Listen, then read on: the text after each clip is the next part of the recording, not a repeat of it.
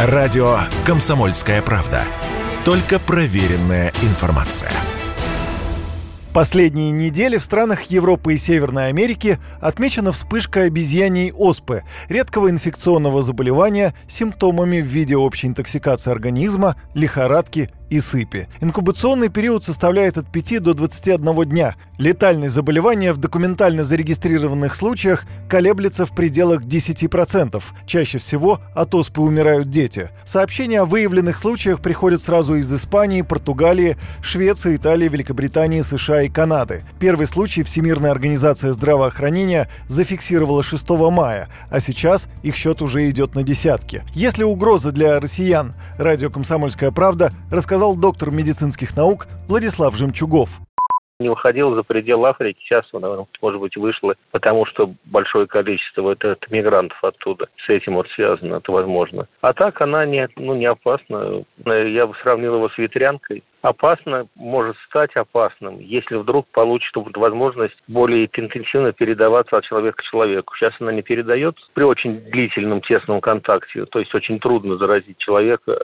от другого человека, а передается это в основном из природы, от животных, от носителей. Такие мелкие грызуны, вовсе даже не обезьяны. И обезьян тоже вот заражается, кстати, от этих мелких грызунов, которые там вот носители. А опасно, если вдруг будет много больных, соответственно, будет много и умирать. А пока летальность сравнима с коронавирусом, может быть, на 2-3% больше.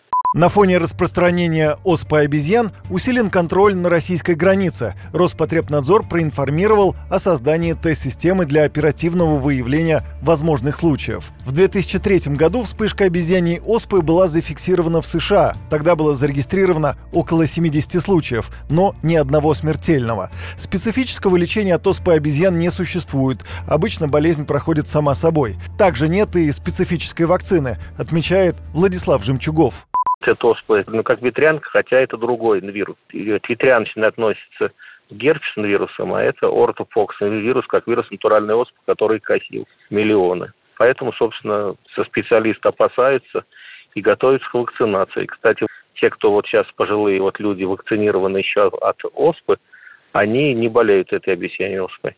Впервые оспа обезьян описана в 1958 году у лабораторных макак. Первые случаи заражения людьми относятся к началу 70-х. Основным ареалом распространения, по данным ВОЗ, являются влажные районы экваториальной и субэкваториальной Африки. Именно там был выявлен первый заболевший человек – девятилетний ребенок. А в середине 90-х Демократическую республику Конго охватила крупная вспышка данной болезни. На африканском континенте случаи обезьяний оспы регистрируются постоянно. Юрий Кораблев, радио «Комсомольская правда».